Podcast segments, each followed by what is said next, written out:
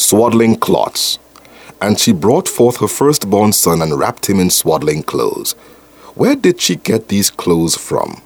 What were they anyway?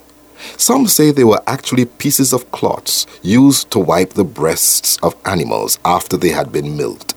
That would be interesting now, would it? Jesus, who came to feed and satisfy the entire world, wrapped in milk cloths? Whatever they were, they sure cannot be compared to the royal diadem which he surrendered before putting on the garments of flesh. Whatever they were, I'm sure it was not a pretty sight to see the King of the universe looking so helpless and vulnerable and naked before men. He who is accustomed being wrapped in majesty and power is now wrapped in swaddling cloths. What humility! But he was still God, despite what he may have been wrapped in. I guess that's the best Mary and Joseph could have done at the time. Which reminds me of what Isaiah said in his book, chapter 64 and verse 6 All our righteousnesses are as filthy rags, swaddling clothes. The best we can do and the best we can offer Jesus is still filthy.